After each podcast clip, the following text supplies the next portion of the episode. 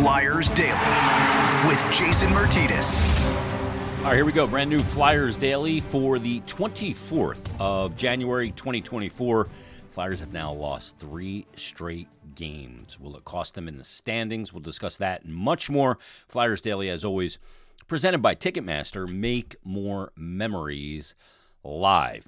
Obviously, a lot of uh, big stories regarding the Flyers yesterday, and uh, we're going to start before we even get to the game uh, with some of the big stories and obviously the roster moves and fallout thereof.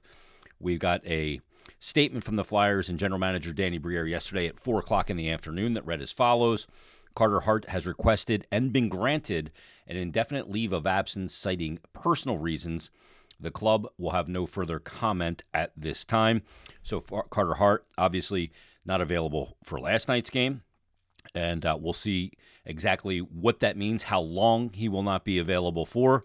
It opens up an opportunity, obviously, for Samuel Ersson to carry the load and uh, be the top goaltender right now in the organization as long as Hart is not available. And we're not going to speculate on where that goes or the reasoning behind it. Uh, as we get information, we will discuss.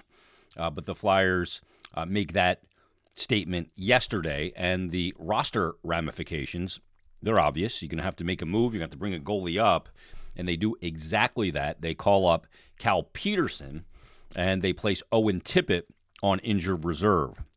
So, obviously, a couple things. Uh, Cal Petersen is the the backup goaltender right now for the Flyers. Uh, we'll see if they go to Felix Sandstrom at some point, or that remains Cal Petersen. Uh, we'll see how that part of the equation plays out. Obviously, both of those goaltenders, Felix Sandstrom and Cal Petersen, uh, to be reassigned to the American Hockey League would have to pass through waivers. But with Cal Petersen's contract, it's obviously far more unlikely he would be claimed on waivers than maybe Felix Sandstrom.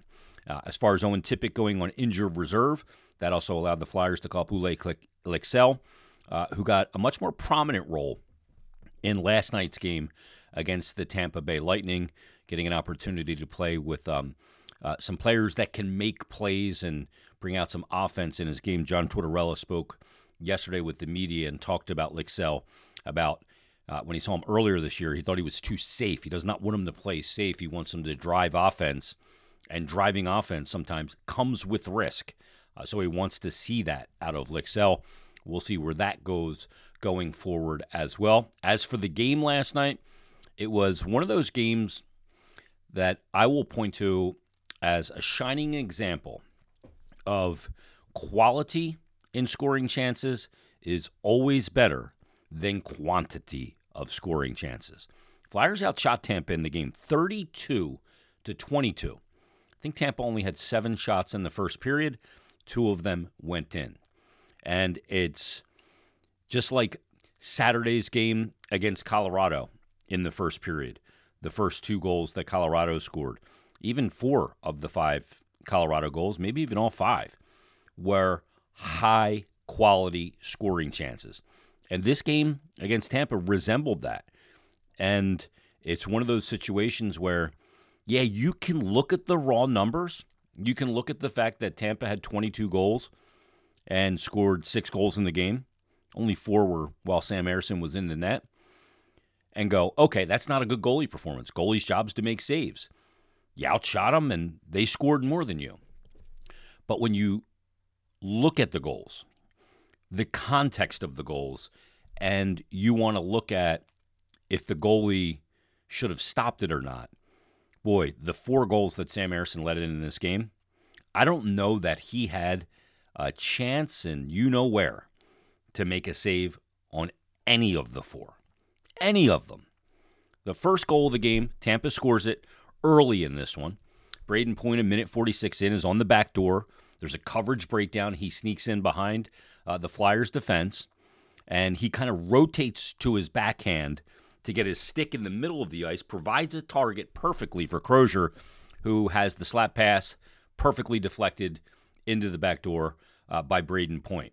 Sam Ersson got no chance on that. He has to respect the shot of Crozier because if he doesn't, he'll get beat with the shot.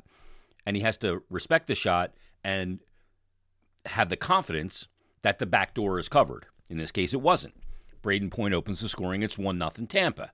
Then, after a Tampa power play had just expired, uh, Kucherov uh, picks up a loose puck. It gets to Raddysh, and Kucherov spins from the middle of the ice after he gets rid of the puck, spins over just below the top of the circle as Brandon Hagel gets the puck. And just like that second goal in the Colorado game, that low to high play from below the circle, cross ice pass, one timer. I, I called it one of the most dangerous scoring chances, type of scoring chance in the NHL. You see it here again. Hagel gets the puck, wires it across ice to Nikita Kucherov, who one times it and beats Sam Ersson. He's got no chance. He is literally traveling rotated on his right post, has to completely rotate his body and come all the way across. And as fast as that pass is going and the one time shot is perfect, your goalie doesn't have a chance. There's no chance. And Kucherov picks up his 29th goal of the season. Then we pick it up in the second period, 224 in, this time Tampa on the power play. Kucherov picks up another one, and no chance for Sam Ersson. Brayden Point, Stamkos with the assist. Top power play in the league, cashes in once again. They're clicking at 30%. Tampa goes up 3 0. At 9.56, Flyers get on the board. It's Cam Atkinson, his 13th of the season and fifth goal in his last six games. Joel Farabee and Sean Walker pick up the assist. And where's Atkinson at when he scores? Right around the net. Just a beautiful redirect over the high glove of uh, Andrei Vasilevskiy, who was really good for Tampa in the first. Flyers outplayed Tampa in the first. They just came out of the period down 2 0. Farabee and Walker with the assist. Flyers make it 3 1. Then Jamie Drysdale on the power play gets his first as a Flyer, second of the season. And just a good shot here from Drysdale with, again, traffic around the net. Cam Atkinson down around the net, making Andre Vasilevskiy a little kind of congested there and have to account for him. And Drysdale is able to beat Vassy. And uh, Morgan Frost picks up an assist along with Cam Atkinson. Flyers make it 3 2. Now we've got a game. But then later in the period, on the power play again, Nikita Kucherov, Victor Hedman takes a shot from the point that ends up astray, ends up right on the tape, down along kind of along the goal line for Nikita Kucherov on the rest side, on the right side, and like a lot of people when that puck comes flying to him, like it does to, to Kucherov here, kind of in his feet a little bit towards the middle of his body. Kucherov doesn't panic at all. He's got hands like butter and he just one touches a pass to Eyssimont, one timer in the back of the net. Now it's 4 2. And all four goals, I looked at all four of them several times. Boy, it would have taken a, just an unbelievable read and save to make a save on any of them. Like the goals that were scored on Carter Hart uh, in the Colorado game on Saturday, this is too high quality of scoring chance to survive. They're just such high quality chances. And you can't give them up. Not against a team like Tampa. You can't do that. But we head to the third period, Flyers down two. 42 seconds into the third period. A week ago Thursday, Owen Tippett had what is the goal of the year? Maybe in the NHL.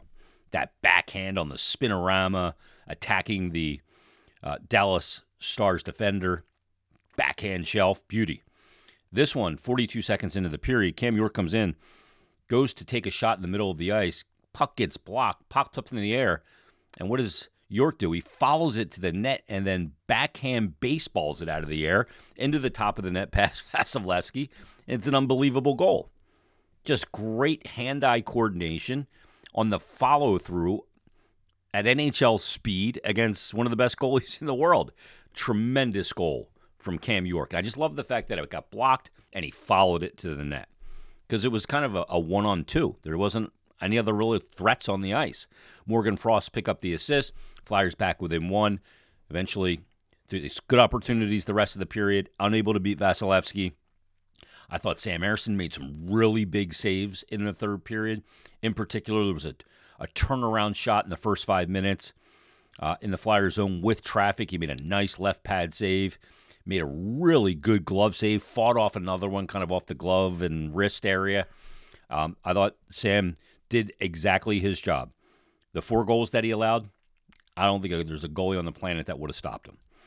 The saves that he made in the third period when the game was tight gave his team a chance. The goalie did his job. Yeah, the stat line doesn't look great. No, it doesn't. From a save percentage standpoint, we look at raw numbers all the time. We compare them and we compare goalies and we say this guy should be the starter and this guy should be the whatever. The stat line's not great in this game for Sam Ersson, but you, you got to look at a lot more than that.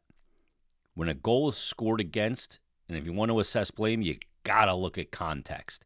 Sam Ersson's stat line in the game is 789. He played a good game.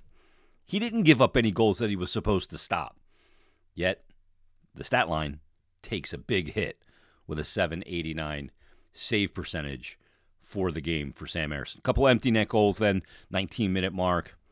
Uh, they get one, and then uh, Kucherov gets another one uh, to round out the scoring at 1949. Hagel and Kucherov with those empty netters, and the Flyers fall for a third straight game, six to three against the Tampa Bay Lightning. So missed opportunity now, three straight games on standings points, and in uh, the Colorado game and in this game, they were very similar yet very different. And first of all, here's where they were similar.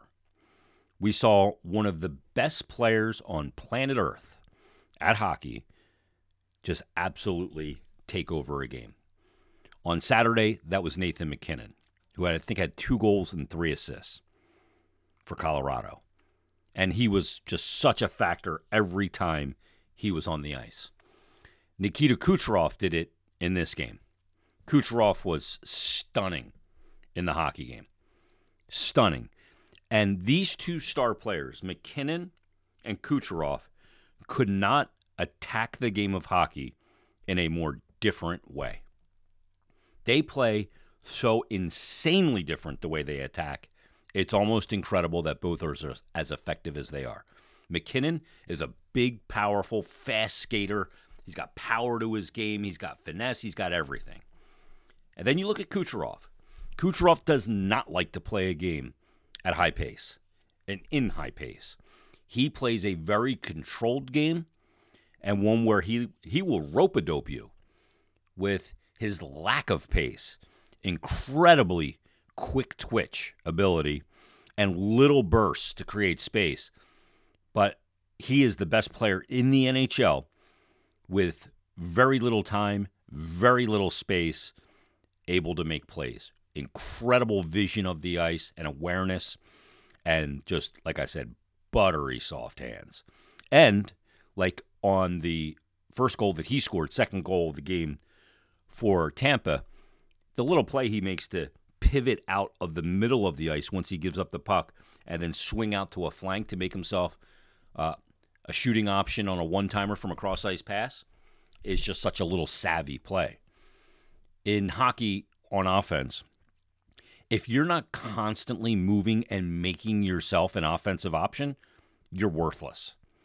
You have to make yourself an option. You have to make yourself need to be accounted for by the defense because that's how you make line mates better. And Nikita Kucherov does it very different than Nathan MacKinnon, does it very different than Connor McDavid. MacKinnon and McDavid much more alike in the way they play the game at a, a breakneck speed. Kucherov completely different. I kind of look at the Tampa Bay Lightning and say, that's like an NBA team that wants to back you up back to the basket, play a half court game. And then the Flyers are a team that wants to play run and gun, get up the floor and transition and play that kind of game. So you have to find a way to force Tampa to play fast to not play into their hands. And some nights that's easy, not a lot of nights. And games like last night are where they make you pay. And that's one of the reasons they are not a good five on five team. They have been living on their power play all year, and they are not a team with tremendous depth. But when you have your top players and you put them on the power play, that is the result you get a 6 3 game like we saw last night. And Kucherov took that game over. Flyers still some cracks in the defensive zone structure. Tampa will do that to a lot of teams. But if you're going to tr- try and beat those teams, and the Flyers need to find some wins right now, um, you're going to have to tighten those areas of the game up. But again, Like, if we're being fair here about measuring the goaltenders and their performances, Sam Ersson, I don't put anything on him in that game last night. I look, not all shots are created equal. They just aren't.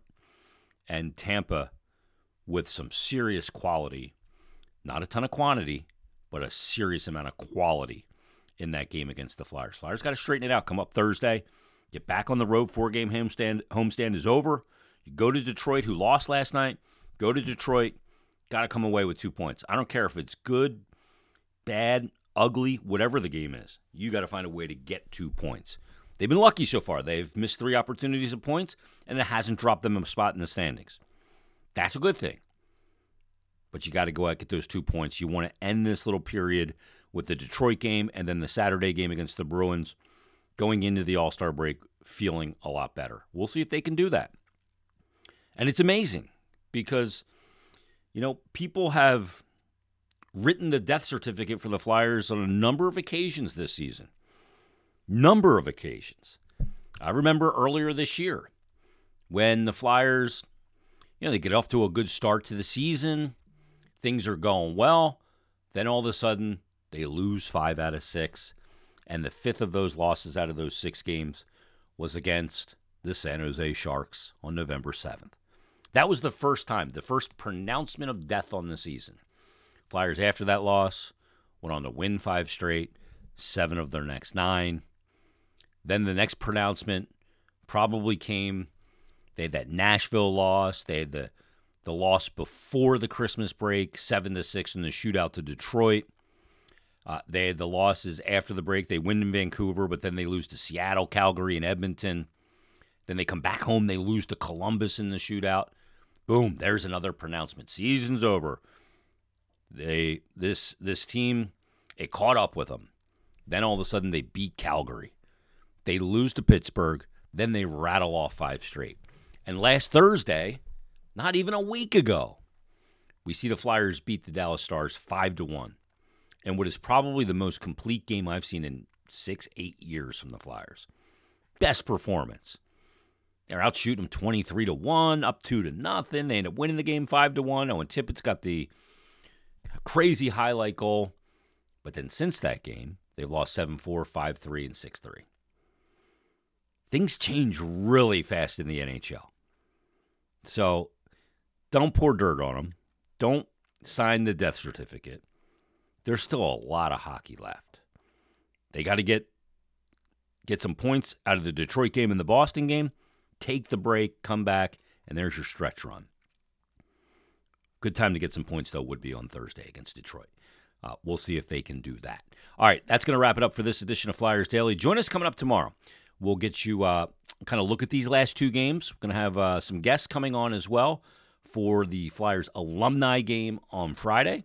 All that and more coming up on a brand new Flyers Daily.